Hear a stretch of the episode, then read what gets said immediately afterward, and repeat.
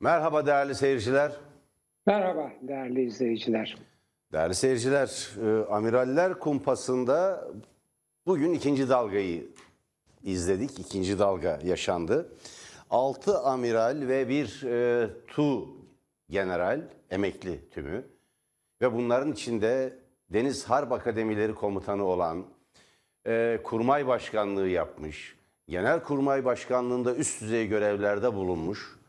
Yani e, geleneksel deyimle hepsi kıdemli paşa konumundaki altı amiral ve bir e, karacı general e, ifadeye çağrıldı. Fakat enteresan bir şey yapıldı.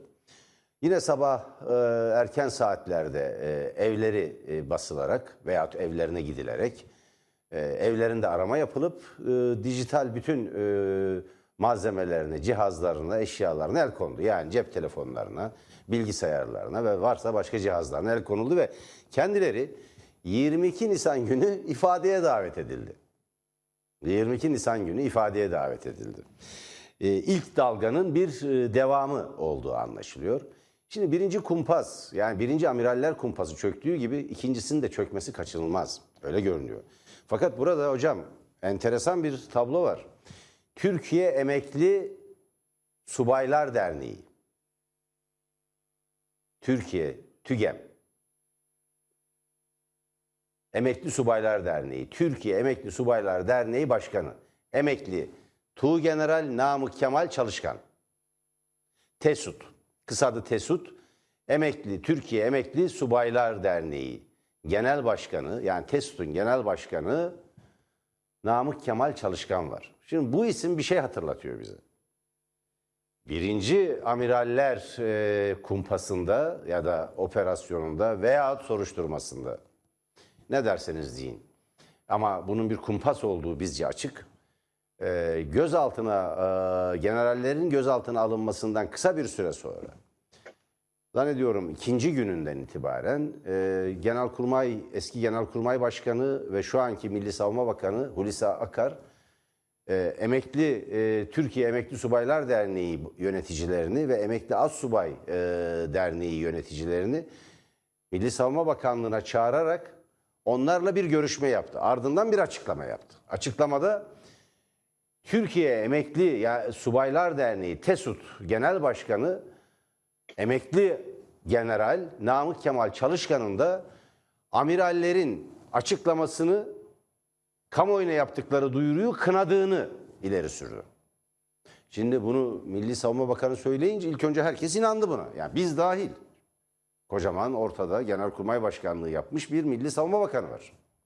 Şimdi Hulusi Bey'in bu açıklamasından hemen sonra TESUD Başkanı, yani Türkiye Emekli Subaylar Derneği Başkanı bir açıklama yaparak kendilerinin böyle bir kınamada bulunmadıklarını ve böyle bir açıklama yapmadıklarını belirtti. Ve Milli Savunma Bakanlığı'yla bu tutumu paylaşmadıklarını ilan etti. İşte bugün evi basılan, evi aranan generallerden biri, paşalardan biri, TESUD'un Genel Başkanı, emekli Tuğ General Namık Kemal Çalışkan. Sadece bu olay bile bugün evinin basılıp bilgisayarlarına ve cep telefonlarına neden el konulduğunu ve niçin yirmi iki Nisan'da ifadeye çağrıldığını açıkça ortaya koyuyor. Eğer kınadığını açıklamış olsaydı bugün evi basılıp kendisi ifadeye çağrılmayacak, bu kumpasa dahil edilmeye çalışılmayacaktı. Şimdi böyle bir ülkenin hukuk devleti olduğu düşünülebilir mi? Erdoğan A K P iktidarı bir darbe paranoyasıyla muhalefeti baskı altına almaya, ülkeyi baskıcı totaliter bir rejime doğru sürüklerken herkesi susturmaya çalışıyor. Sebebi belli. Hem toplumsal tabana eriyor hem de kitle desteği ve ittifak ilişkileri daralıyor. İktidarın zemini daralıyor. Siyasetteki sıkışmayı daha fazla baskı aygıtlarını devreye sokarak gidermeye ve aşmaya çalışan bir iktidarla yüz yüzeyiz. Yeniden darbeyle korkutmaya çalışıyor. Hani hep söylerim, Hegel'in söylediği gibi her şey tarihte iki kez ortaya çıkar diyor. Marx da devam ediyor. Diyor ki birinde komediyken diğerinde trajedi olur. Ya da tersi, birinde trajediyken diğerinde komedi şeklinde tekrarlanır. Tekerrür etmez yani. Evet, Ergenekon kumpasları böyleydi. Birer trajedi şeklinde gelişti ama bu sefer birer komediye dönüşüyor. Yapamıyorsunuz. Ve düşünebiliyor musunuz? Bu ülkeye hizmet etmiş, Fethullahçı çeteyle savaşmış, bu darbeyi bastırmış ve Erdoğan'ın iktidarının sürdürülmesinin nedenlerinin belki hadi başında demeyelim. Yani aslında başında da o darbe başarılı olsaydı Türkiye'yi kan gölüne çevireceklerdi. Herhalde önce de A K P ve A K P yöneticilerini tasfiye edeceklerdi. Bu subayların tamamı, bu askerlerin tamamı on beş Temmuz darbesinin bastırılmasında aktif rol oynadılar. Kime darbeci dediğinize bakmak lazım. Ondan sonra da kendi kahramanlarını çakallara boğdurmaya çalışıyorsunuz. Diyarbakır Gençlik Kolları ikinci başkanından sonra Diyarbakır A K P yöneticileri tekrar generalleri ve amiralleri tehdit etmeye çalışıyor. Silah göstererek. Onlara hiçbir şey yapmıyorsunuz. Haklarında hiçbir soruşturma yok. Bu silahları nereden aldınız? Bu Kraşinkovlar nedir diye soran yok. Soran yok. Ama bir açıklama tümüyle legal, tümüyle hukuk içinde hiçbir suç unsuru taşımayan bir açıklama yaptılar diye amiralleri ve generalleri gözaltına alıyorsunuz veyahut evlerini basarak ifadeye çağırıyorsunuz. Bu da yeni bir yöntem. Gözaltı yok. Son altı amiral ve bir tuğ generalin soruşturmaya dahil edilmesi ee, ne diyelim operasyonunda bir gözaltı yok. Ama evleri aranıyor. Cep telefonlarına, bilgisayarlarına el konuyor. Böyle bir olay. Ben e, iktidarın e, manevra alanının alabildiğine daraldığını, iktidar zeminini kaybetme, büyük ölçüde kaybettiğini ve e, adliye ve polis marifetiyle e, iktidar ömrünü uzatmaya çalıştığını değerlendiriyorum. Bilmiyorum hocam siz nasıl bakacaksınız ama bunların hiçbirisi hayra alamet değil. Yani bu baskı ortamının derinleştirilmesi, demokratik alanın, siyaset alanının alabildiğine daraltılması anlamını taşıyor. Tıpkı C H P'nin astığı yüz yirmi sekiz milyar dolar nerede pankartlarını zorla polis marifetiyle indirmeye kalkışmak gibi. İkisini birlikte el almak doğru olacaktır diye düşünüyorum hocam. Evet. Ee, doğru. Şimdi e, buradan ben e, A K P'nin cemaatle eskiden Hoca Efendi, Fethullah Hoca Efendi Hazretleri deyip yere göğe koyamadıkları cemaat liderine ondan sonra onun adından kaynaklanarak FETÖ, Fethullah Gülen terör örgütü e, ve çizgi paralel devlet yapılanması dediklerinden sonra ortaya çıkan haksızlık ve hukuksuzluklara ikinci Silivri trajedisi demiştim. Şimdi buradan e, beni uyaran çok sevdiğim arkadaşlara, yazarlara, düşünürlere açıktan değil yani kamuoyu önünde değil ama arkadan bana ya hoca, Emre Hoca yani e, haksızlık ediyorsun. Birinci Silivri trajedisinde tüm Türkiye Cumhuriyeti'nin silahlı kuvvetleri, üniversiteleri, medyası tarumar edildi. Şimdi bunun benzeri değil. Bu ikinci Silivri trajedisi dediği şey senin haksızlık ve hukuksuzluklar. Haklısın, haklısın.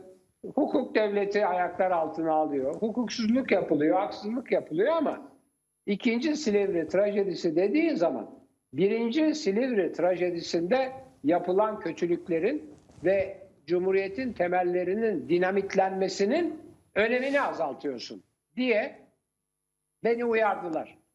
Ben de onlara dedim ki yahu yani esas olarak şu anda haklı görünebilirsiniz. Doğru. Birinci Silivri trajedisinde Türkiye Cumhuriyeti'nin ekseni saptırıldı. Yani eğer siz oradaki sivil ve asker bürokrasiyi zaten çünkü sivil bürokrasi emrinde ayrıca Türk Silahlı Kuvvetleri'ni ve medyayı ve üniversiteleri yok ediyorsanız başka zaten söylenecek bir şey yok ve bunu bir de yargı aracılığıyla yapıyorsanız Silivri'de ki sonra iki bin on yılında yani e, Ergenekon ve Balyoz e, soruşturmaları, davaları, trajedileri başladıktan yaklaşık iki, iki buçuk sene sonra veya işte üç sene hemen hemen e, on iki Eylül iki bin on referandumuyla yargıyı tamamen siyasetin emrine açıyorsunuz.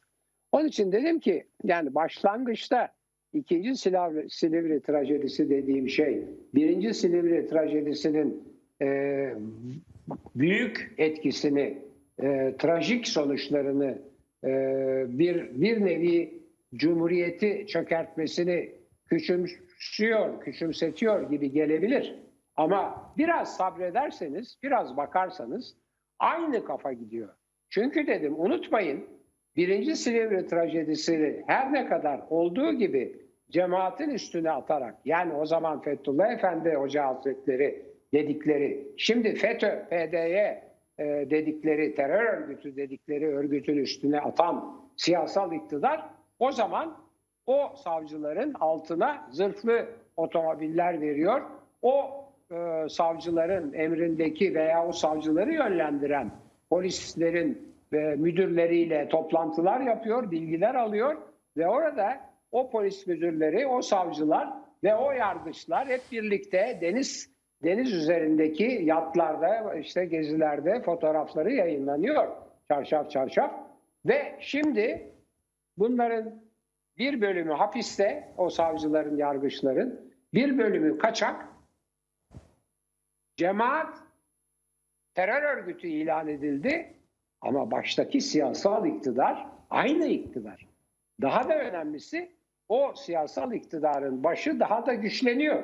Yani parti devleti, partiye daha büyük güçler verilerek tam parti devlet haline geliyor. Devlet parti oluyor artık ve partinin genel başkanı devletin de zaten başı. Üstelik de artık ne yargı var, ne yasama var, sadece o e, yürütme var. Aa, işte onun için demiştim ki ikinci Silivri trajedisi. Şimdi e, Türkiye'de bu iktidarın yaptığı yanlışlardan dolayı taban kaybettiği, güç kaybettiği, destek kaybettiği çok açık. Ee, yani artık bıktı izleyicilerde ama ben gene tekrarlayayım. Bu bir, çünkü tarihi ve siyaset bilimine ilişkin bir ilke. Diktatörlüğe mütemayil, diktatör olmaya temayül eden, eğilimi olan yönetimler, iktidarlar güç kaybettikçe zulümlerini arttırırlar. Zulümlerini arttırdıkça güçlerini ve tabanlarını kaybederler. Güçlerini, tabanlarını kaybettikçe zulümlerini arttırırlar ve bu kısır döngü sonsuz, o berberlerin şeylerinde döner, böyle kırmızı beyaz eskiden dönerdi. Sonsuza kadar giden bir spiraldir o. Sonsuza kadar, tabii sonsuza kadar gitmez, ne zamana kadar gider?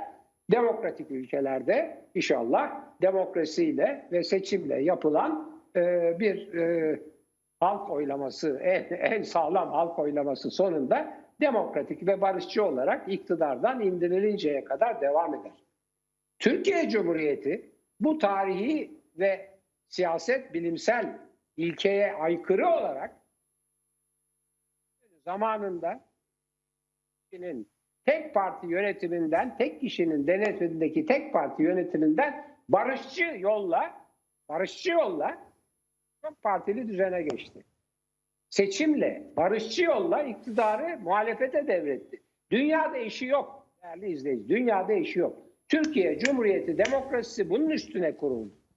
Fakat maalesef bunu alan Demokrat Parti, demokrasiyi güçlendireceğine, koruyacağına, geliştireceğine demokrasiyi çiğnedi, ezdi, yok etti. Ve aynen tek parti döneminde yapılmış olanları, onlar da bize bunu yapmışlardı filan diyerekten bu büyük, yani yaşlı başlı çok kıdemli gazetecileri hapse attı. M H P, yani o zamanki Millet Partisi, M H P değil, Millet Partisi Genel Başkanı'nı hapse attı. Şeyle beraber, İsmet Paşa'nın damadıyla beraber. Düşünün, Osman Bölükbaşı Millet Partisi Genel Başkanı, Metin Toker, ünlü gazeteci, İsmet Paşa'nın damadı. Demokrat Parti bunların ikisini de hapse atıyor, aynı koğuşta yatıyorlar filan. Böyle Kırşehir kendisine oy vermedi diye ilçe yaptı filan.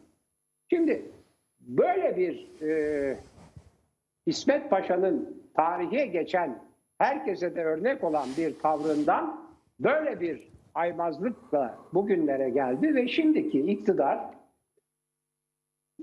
güç kaybettikçe, demokratik tabanını yitirdikçe zulmünü arttırıyor.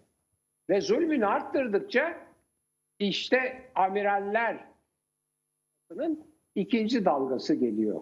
Şimdi değerli izleyiciler, ben şahıslar hakkında konuşmaktan pek hoşlanmam ve olumlu bir şey de pek söylemeyeceğim şu anda. Onun için çok genel konuşacağım ama bir model size anlatmaya çalışacağım.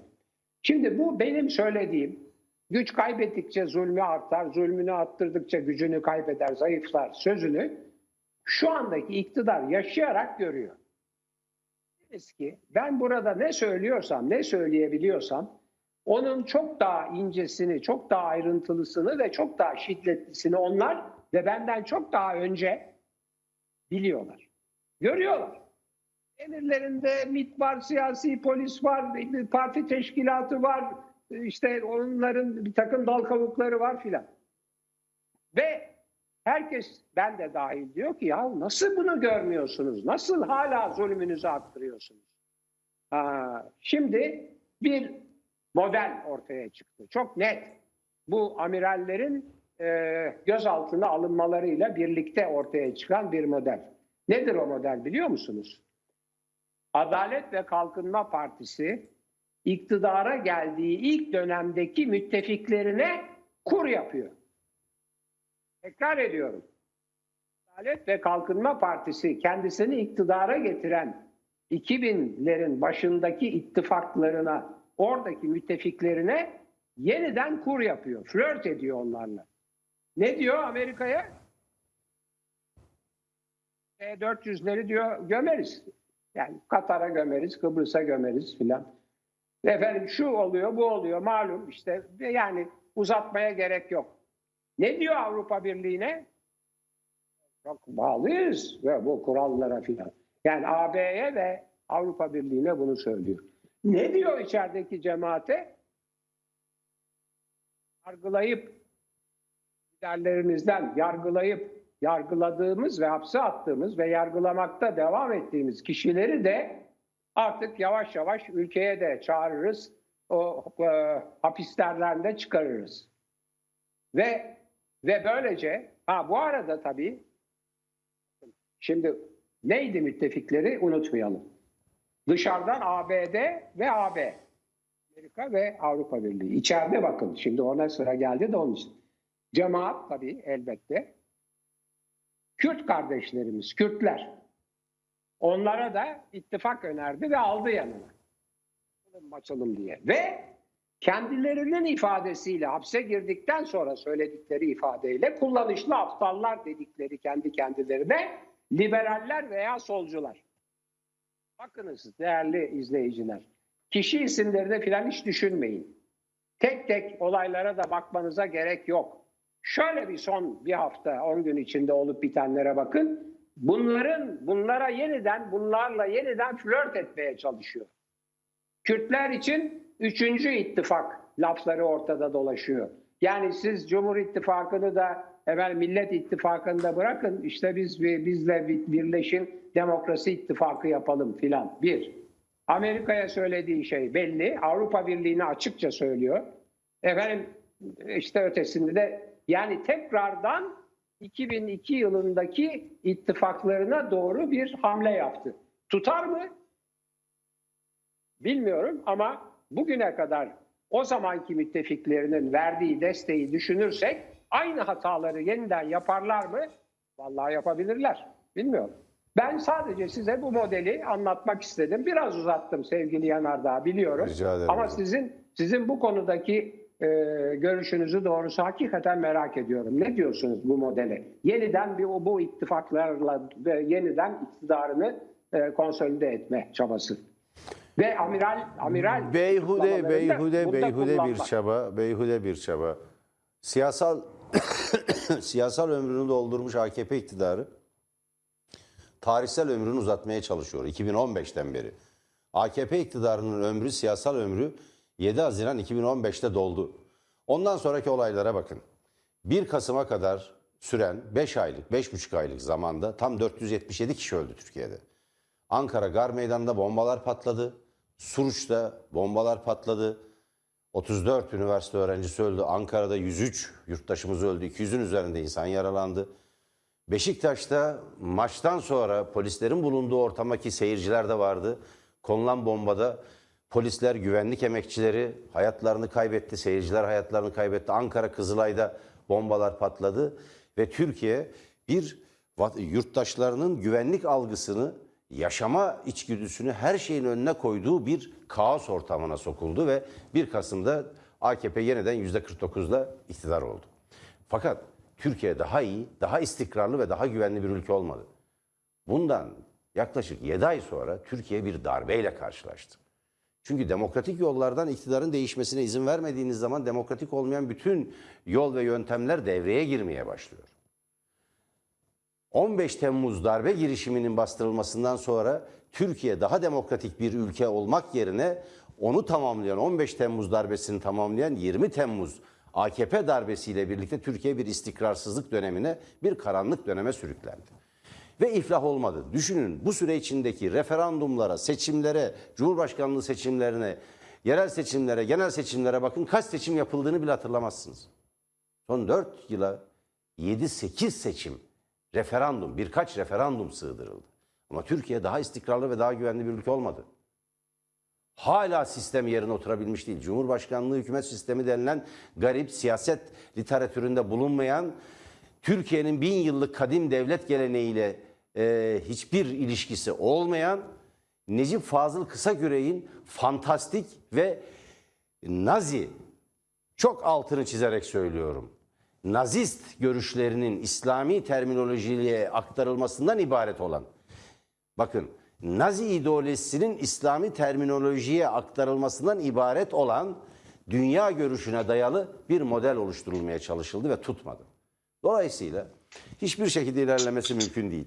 Bugüne dönersek, güncel olana dönersek, şimdi bugün evlerinde arama yapılan emekli paşalara bakalım, görevleri neymiş? Bir, Sahil Güvenlik Eski Komutanı, Sahil Güvenlik Komutanı, bakın Türkiye genelinde, Amiral Alper Tezeren, Deniz Harp Akademileri Komutanı Metin Açımuz, İstanbul Tersaneleri Komutanı Nurhan Kehyaoğlu, eski Genelkurmay Plan ve Prensipler Daire Başkanı Işık Biren, Biren. Pardon Biren, Işık Biren, Ege Deniz Bölge Komutanı Ali Önel Yüksel ve İstanbul Boğazı Komutanı İlker Güven ve Türkiye Emekli Subaylar Derneği Genel Başkanı Namık Kemal Çalışkan. Gözaltına aldıkları isimler, daha doğrusu hak soruşturmaya dahil ettikleri isimler bunlar. yedi, altısı amiral, biri e, Karacı General olmak üzere yedi e, asker hakkında daha Montreux soruşturması açtılar. Ama sarıklı, cübbeli, tarikatçı, şeyhinin önünde biat eden amiral görevinde duruyor. Adı da belli, Mehmet Sarı. Ben buradan Hulusi Bey'e soruyorum, Milli Savunma Bakanı'na soruyorum. Mehmet Sarı hakkında hangi işlem yapıldı şu ana kadar? Hangi işlem yapıldı ya? Bunu açıklamak durumundasınız. Bunu açıklamak durumundasınız. Şimdi bugün oraya geleceğim ve sözü hemen size bırakacağım. Kıbrıs, Kuzey Kıbrıs'ı Sayın Cumhurbaşkanı, Kuzey Kıbrıs'ı tehdit etti. Niye? Kur'an kurslarını kapatacaklarmış, ona yeni bir düzen getireceklermiş. Kıbrıs'ın Anayasa Mahkemesi buna karar vermiş. Laiklik bu değilmiş. Ben sormak istiyorum, laiklik A K P'nin yorumu mudur? A K P'nin anladığı şey midir laiklik? A K P hakkında Anayasa Mahkemesi'nin laiklik karşıtı faaliyetlerin odağı olmak konusunda mahkumiyet kararı var. Oy birliğiyle. Oy birliğiyle. Efendim, Kıbrıs Fransa değilmiş. Ya laikliğin uygulandığı tek ülke Fransa değil ki. Amerika Birleşik Devletleri ve bütün batılı ülkeler dahil. Doğuda Çin, Hindistan ve Japonya dahil, Kore dahil. Bütün ülkeler laiklikle yönetilir. Din ve devlet işleri birbirinden ayrıdır. Devlet işleri ve kamusal düzen akıl ve bilime dayalı olarak yönetilir. Din insanların özel alanına bırakılır. A K P'nin tanımı laiklik değil, ihvancı bir anlayış, ihvancı bir ideoloji, siyasal İslamcı bir ideolojiye Türkiye'yi, bu kalıba Türkiye'yi sokmaya çalışıyorlar. Olay bundan ibaret. Kıbrıs Anayasa Mahkemesi Kur'an kursları yönetmeliğini ve din eğitimi yönetmeliğini iptal ediyor ve bunu yeniden düzenleyin, bu laikliğe aykırı diyor bu düzenleme. Bugün Kıbrıs'taki, Kuzey Kıbrıs'taki bütün partiler ortaklama açıklama yaparak Recep Tayyip Erdoğan'a, A K P Genel Başkanı'na cevap verdiler ve tavır aldılar. Şimdi bütün dünyanın önünde rezil olmanın alemi yok. Hani Kıbrıs bağımsızdı? Hani diğer dünya ülkelerini Kıbrıs'ı tanımaya çağırıyorduk? Bunun bedelini ödersiniz ya da bunun yaptırım, bunun arkasından yaptırımlarımız gelir demek. Bu anlamda bir söz nereye konulabilir bu ilişkide? Dolayısıyla Türkiye'nin Kıbrıs karşısında Kıbrıs'la ilgili bütün iddialarını bu yaklaşım çökertmiştir. Türkiye'ye uymak zorunda dedi ya. Şu çok açık ki Kıbrıs'la yapımına Mümtaz Soysal'ın katıldığı o anayasa Türkiye'deki bin dokuz yüz altmış bir anayasasına çok benzer ve şu an Türkiye'nin içinde bulunduğu durumla karşılaştırılamayacak kadar, altını çizerek belirtiyorum, binlerce kez daha demokratiktir. Gidin görün. Ve Sayın Erdoğan şöyle tehlikeli bir şey söylüyor. Dine uzak bazı sendikaların girişimiyle oldu diyor. Sonra düzeltiyor, din düşmanı diyor. Ya sizin İslam yorumunuza katılmadı diye kimseye din düşmanı diyemezsiniz. Herkesin İslam'ı bir benimseme biçimi vardır. Sizin mezhebinizden, sizin meşrebinizden değil diye insanları din dışı, İslam düşmanı ya da Müslüman olmamakta suçlayamazsınız. Ayrıca Müslüman olmamak zaten suç değildir. Müslümanlığın dünyada yüzün üzerinde yorumu var. Bir kere iki büyük ekolü, iki büyük tarihsel akımı var. Birisi Sünni İslam, birisi Şia ve onun yanı sıra Alevi İslam. Bunun dışında onlarca mezhep var. Yüzlerce tarikat var. Bunlardan birini egemen hale getirmeye kalkarsanız o ülkeyi orta çağa iade edersiniz ve mezhep kavgalarının içinde boğulmasına yol açarsınız. O bir orta çağ arızasıdır, mezhep savaşları. Şimdi Sayın Erdoğan'ın yaklaşımı, yani din merkezli, din odaklı bir yaklaşım. Kamusal hayatı, devleti, toplumsal ilişkileri din üzerinden yorumlama, değerlendirme, biçimlendirme çabasıdır. Bunun modern dünyayla, çağdaş dünyayla bilgisi yok. Ve Kıbrıs'a bu yönde yapılan baskıyı kabul etmek mümkün değil diye düşünüyorum. Buyurun hocam. Evet, çok haklısınız tabii. Ee, şimdi bu tavır tabii egemenlik üzerinden din ve mezhep tavrı bana e, Orta Çağ anımsattı, biliyorsunuz. Yani şimdi tek tek e, saymaya gerek yok. O zamanlar her emir, her sultan e, fethettiği ha, yerin halkını kendi dininden yapardı. Öyle sayılırdı. E, şimdi bunlardan bir tanesi, üstelik de çok ünlü Timur'un e, şeylerinden, e, ahvanından biri. E, böyle e, siyasetle din eşit olduğu için, etraftaki ilişkilerde ona göre bakıldığı için, belirlendiği için bir Şii oluyor, bir Sünni oluyor. Halk da serseme dönüyor. Bir Sünnilik, bir Şiilik vesaire biçiminde. Şimdi bu yani egemenin, yani ülkeyi yönetenin mezhebinden ve dininden olan bir toplum e, yaratma veya üretme veya topluma öyle muamele etme Orta Çağ tavrıdır. Yani e, Türkiye'yi yöneten e, şahsım e, şu inançta, bu inançta, şu mezhepte olabilir. Saygı duyarız, hiç sorgulamak haddimiz de değil. Ama onun da bütün toplumu kendi inancına göre biçimlendirmesi, emretmesi, efendim çeşitli vesilelerle, korona dahil buna, koronavirüs vesilesi dahil, bu kendi inandığı biçimdeki bir hayat tarzına e, toplumu zorlaması, hele hele bunu, bağımsızlığını e, bütün uluslararası platformlarda savunduğumuz Kuzey Kıbrıs Türk Cumhuriyeti'ne karşı bir baskı olarak kullanması doğru bir şey değil. Çok yanlış bir şey. Şimdi bunu böyle belirledikten sonra şeye dönmek istiyorum. Bu başta söylediğim e, iki binli yıllardaki ittifakı e, acaba A K P kurabilir mi? Şimdi en oradaki e, kullanışlı müttefik A B. Neden? Çünkü Avrupa Birliği'ne karşı elinde müthiş bir silah var. Nedir o silah? İşte onun adı ne mültecidir ne ilticacıdır o, o insanların. Çünkü e, hukuki bir e, şey veriyor. Yani mülteci olduğunuz zaman onun hukuki tanımı var. İlticacı da öyle. İşte bekliyor, beklemiyor filan. Yani uzun iştir o uluslararası hukuk açısından. E, ne diyelim? Biz gene ilticacı diyelim. Ne olduğu belirsiz bir grup. Yani şey olarak, e, hukuki olarak, uluslararası hukuk açısından. İlticacılar var elinde. Çok büyük bir koz. beş milyon, belki daha bile fazla. Resmi sayı bunun biraz altında gibi görünüyor ama aslında gerçek belki beşinde üstünde. Şimdi bunları sana veririm ha hikayesi var. Bir bu. Fakat daha vahim bir durum var. Avrupa Birliği aman bunları siz salmayın, siz bunlara bakın diye anlaşma imzaladı Türkiye ile. Milyarlarca euro verecek. Vermiyor. Vermedi. Ve şimdi buradan ben soruyorum Dışişleri Bakanlığı'na. Açıklasınlar. Kaç milyar euroya anlaşma imzalandı? Kaç yıl için? Bunun kaç milyar eurosu ödendi? Kaç milyar eurosu ödenmedi?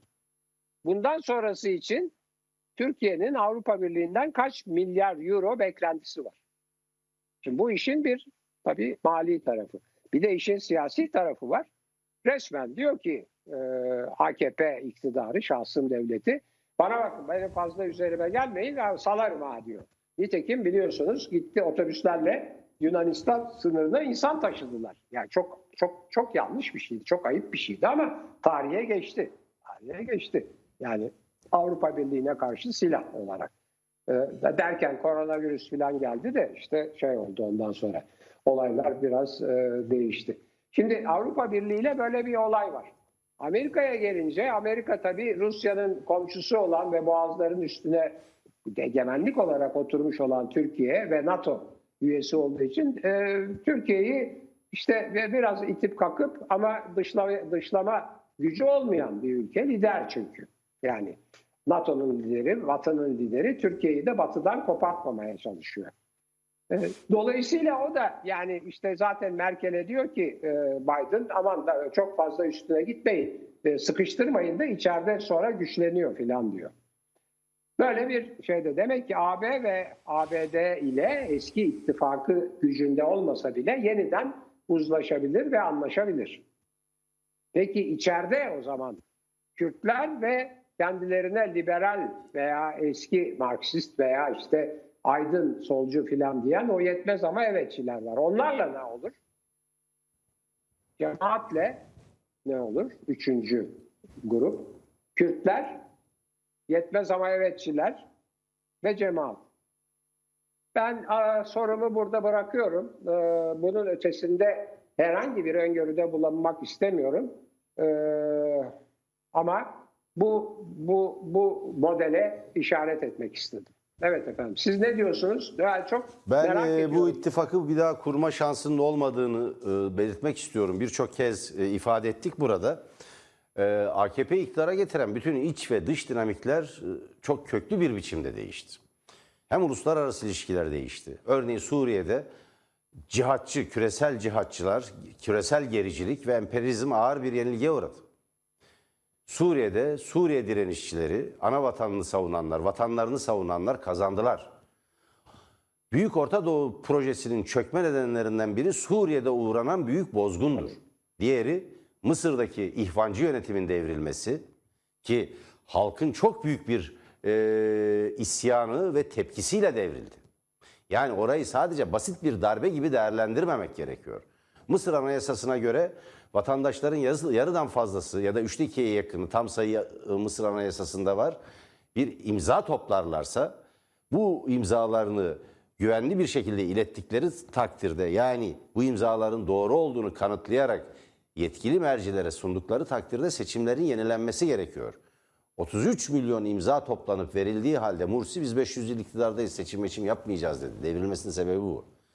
El Nahda yönetiminin kaybetmesi Tunus'ta ve bütün Orta Doğu'da Büyük Orta Doğu projesiyle iktidara getirilmeye çalışılan ve Batı yanlısı olduğu varsayılan ihvancı hareketin ağır yenilgisi A K P'yi iktidarda tutan bölgesel dinamiklerin değişmesi anlamına geliyor.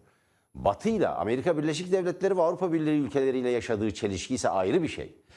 Batı kendilerine kazık atıldığı inancında. Çünkü Batı'nın desteğiyle, özellikle Amerikan desteğiyle iktidara getirilmiş ve başlangıçta bölgedeki bütün kirli işlerini görmüş Batı'nın bir iktidar söz konusu Türkiye'de. Ama daha sonra güçlenince dirsek vurup yürümek gibi bir taktik izledi A K P.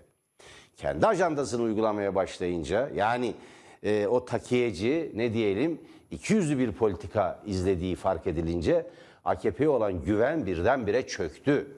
Birdenbire çöktü. Batı ile yaşadığı çelişkiler mizansen değil. Diğer taraftan Rusya'ya yaslanarak iktidarı ömrünü uzatmaya çalıştı. Fakat hem Suriye'de hem Libya'da Rusya ile karşı karşıya kaldı. Ee, Ukrayna meselesinde Rusya ile karşı karşıya kaldı. Ve Ukrayna siyaseti de tam bir fiyaskoyla sonuçlandı. Çok basit. Putin bir Erdoğan'a telefon açtı, ikincisi Biden'la konuştu ve olay bitti. Kiev'i yerle bir ederiz dediler. İkincisi Boğaz'ın çıkışında abluka uygulayabileceklerini ilettiler Türkiye'ye. Yani Karadeniz'i kapatmakla tehdit ettiler. Çünkü eğer Montreux'u delmeye kalkarsanız ve Amerikan gemileri Girit'teki NATO üstünde kaldı. Karadeniz'e çıkamadılar. Ve ondan sonra Türkiye, yani daha doğrusu A K P iktidarı Montreux'a bağlı kalacağını açıklamaya çalıştı. Generaller Kumpası'nın çökme nedenlerinden biri de Rusya'nın bu tavrıdır. Bunu unutmamak lazım. Rusya'nın bu tavrıdır. Rusya'nın bu tavrının çok etkili olduğu görüşündeyim. Böyle değerlendiriyorum gelişmeleri. İki, Türkiye'ye baktığınız zaman toplumun her kesimiyle çatışan bir iktidar var ortada. Azınlığa düşmüş bir iktidar var. Bir yeni oluşmuş bir İslamcı ve faşizan bir oligarşi oluştu Türkiye'de. Yeni zenginler, A K P kodamanları, kodamanları bir hakaret anlamında kullanmıyorum. Yani varlıklı, güçlü anlamında kullanıyorum. Aynı şeyi bir önceki rejimin kodamanları da denilebilir. Cumhuriyetin kodamanları tabii, da denilebilir. Tabii, kodaman evet. kötü bir söz değil. Evet. Kodaman kötü bir söz değil. Ee, ve M H P desteğiyle sürdürülen bir oligarşinin yönetimi var. Bakın, Türkiye'de Kürtlerle kavgalı, Alevilerle kavgalı, Cumhuriyetçilerle kavgalı, muhafazakar demokratlarla kavgalı, altını çizelim, merkez sağla da kavgalı çünkü. Cumhuriyetçi kesimlerle kavgalı, cami cemaatinin bir bölümüyle kavgalı bir iktidar var önümüzde. Bütün kamuoyu araştırmalarında oylar artık yüzde otuzun altına inmiş. Gireceği bir başkanlık seçimi kaybe, seçimini kaybedeceği kesin olan bir iktidarla yüz yüzeyiz. Ama ona rağmen iktidara yapışmış ve burayı bırakmıyor. Türkiye'nin iki bin yirmi üçte adil ve demokratik koşullarda seçime götürülmesi gerekiyor. Seçim sistemiyle oynamadan. Dolayısıyla dolayısıyla A K P'nin yeni iktidar, yeni ittifak ilişkileri kurup e, tekrar eski gücüne ulaşması imkansız. Herkesi her zaman kandıramazsınız. Herkesi her zaman kandıramazsınız. Yani liberalleri, ahmak solcuları on beş yıla yakın süre kullanıp buruşuk bir peçete gibi bir kenara attılar. Hani Türkiye daha özgürlükçü ve demokratik olacaktı? Yargı daha adil olacak ve adalet dağıtacaktı? Hani? İttifak yaptıkları cemaatleri bir kenara bıraktılar. En temel ortakları kendilerine darbe yaptı. E, Türkiye'nin cumhuriyetçileriyle de kavgalılar. Atatürkçüleriyle kavgalılar. Solcularıyla kavgalılar. Herkesle kavgalı bir iktidar var ortada. Ve bir çıkar koalisyonu halinde yürüyor. Ve emin olun bu sadece iktidarı elinde tutmaktan gelen bir ittifak. İktidarı kaybettiği anda ANAP'tan daha hızlı bir şekilde çözülecek ve tarihin çöp sepetine gidecek bir siyasal oluşumla karşı karşıyayız. Çok belli. O yüzden bu ittifak ilişkilerini yeniden kurması imkansız görünüyor. Bu nedenle iktidara sıkı sıkıya yapışmış bir partiyle karşı karşıyayız. Evet, şimdi bir defa uluslararası konjonktür açısından o eski ittifaklarını kurması doğrusu bana da hiç kolay görünmüyor. Çünkü o eski A B ile ve A B, A B D ile hem Avrupa Birliği ile hem Amerika ile olan yakınlığının arkasında on bir Eylül iki bin bir saldırılarından sonra radikal e, silahlı siyasal İslam'a karşı Amerika'nın ve Avrupa'nın da onun arkasından gelen ılımlı İslam, tırnak içinde ılımlı İslam, yani e, işte e, liberal İslam, Amerikancı İslam filan veya işte emperyalizmle uzlaşmış ılımlı İslam. Ilımlı İslam'ın olamayacağı anlaşıldı. Batı tarafından da evet. görüldü ilginç bir şekilde. Evet. Ya öyle bir model vardı. Evet, o evet. modelin o modelin Türkiye'deki uygulaması ve Türkiye'nin o modelin örnek ülke olması üzerine bir uluslararası strateji oluşturulmuştu. O strateji çöktü. Evet. İki yerde çöktü. İki yerde çöktü. Hem Mısır'da çöktü, hem Türkiye'de çöktü. Mısır'da çökünce orası tabii demokratik şeyi daha az, geleneği filan. Pat, küt, pataküte filan onu hallettiler, alaşağı ettiler. Zaten öbürü de öyle alaşağı olmuştu. Yani işte Mübarek derken, Mursi derken, Sisi filan. Ve gördünüz orada ne olduğunu. Şimdi Türkiye daha demokratik bir geleneği olduğu için buradaki meseleyi, yani bu yanlıştan dönüşün hesabını sandıkta görecek. Demokrasiyle görecek ve aynen yavaş öyle. işliyor tabii. Yavaş işliyor. Oradaki onun için o yani uluslararası konjonktürde evet, ama tabii hocam. bu demek değildir ki Amerika ve Avrupa Birliği Türkiye'yi veya daha doğrusu A K P'yi desteklemeyecek. Çünkü tam ortak statüsünden çıkardılar Türkiye'yi. Böyle yan tarafta bir yerde sen bekle bakalım filan diye evet. yeni bir statü icat edildi. Evet hocam. Evet. Daha konuşuruz. Evet hocam, daha konuşuruz. Biz çünkü saat yirmi birde yine burada olacağız. Değerli seyirciler, çok önemli bir konuğumuz var. Emekli Amiral Türker Ertürk Tele bir'in konuğu. Bize kumpası anlatacak. on amiralle birlikte gözaltına alınan ve sekiz gün sonra adli kontrolle serbest bırakılan emekli Amiral Türker Ertürk beşinci boyut programında bu kumpası anlatacak bize. Nelerin yaşandığını anlatacak, gözaltında nelerle karşılaştığını anlatacak. Bu çok önemli. İlk kez Tele bir'e e, çıkıyor amirallerden biri. Bunu özellikle kaçırmamanızı istiyorum. Öneririm daha doğrusu. beşinci boyutta bu akşam yine bu kumpası değerlendirecek. Tele bir'e de askeri ve stratejik konularında fahri danışmanlık yapan emekli general Haldun Solmaztürk olacak. Kendisi aynı zamanda bir siyaset bilimci, bir doktor, siyaset bilimi doktoru Haldun, emekli general Haldun Solmaztürk beşinci boyutta olacak. Ve beşinci boyutun sürekli yorumcuları, gazeteci yazar Fikret Bila, siyasal analist, e, siyasetçi yazar Eren Erdem, C H P Parti Meclis üyesi aynı zamanda ve Mehmet Tezkan, gazeteci yazar, siyasal analist Mehmet Tezkan bu akşam yirmi birde Tele bir ekranlarında olacak. yirmi birde görüşmek üzere, programı kaçırmamanızı öneririm. Hoşçakalın değerli seyirciler. Evet, görüşmek üzere. Siz de beşinci boyutu kaçırmayın. Ben de aynı şekilde öneriyorum.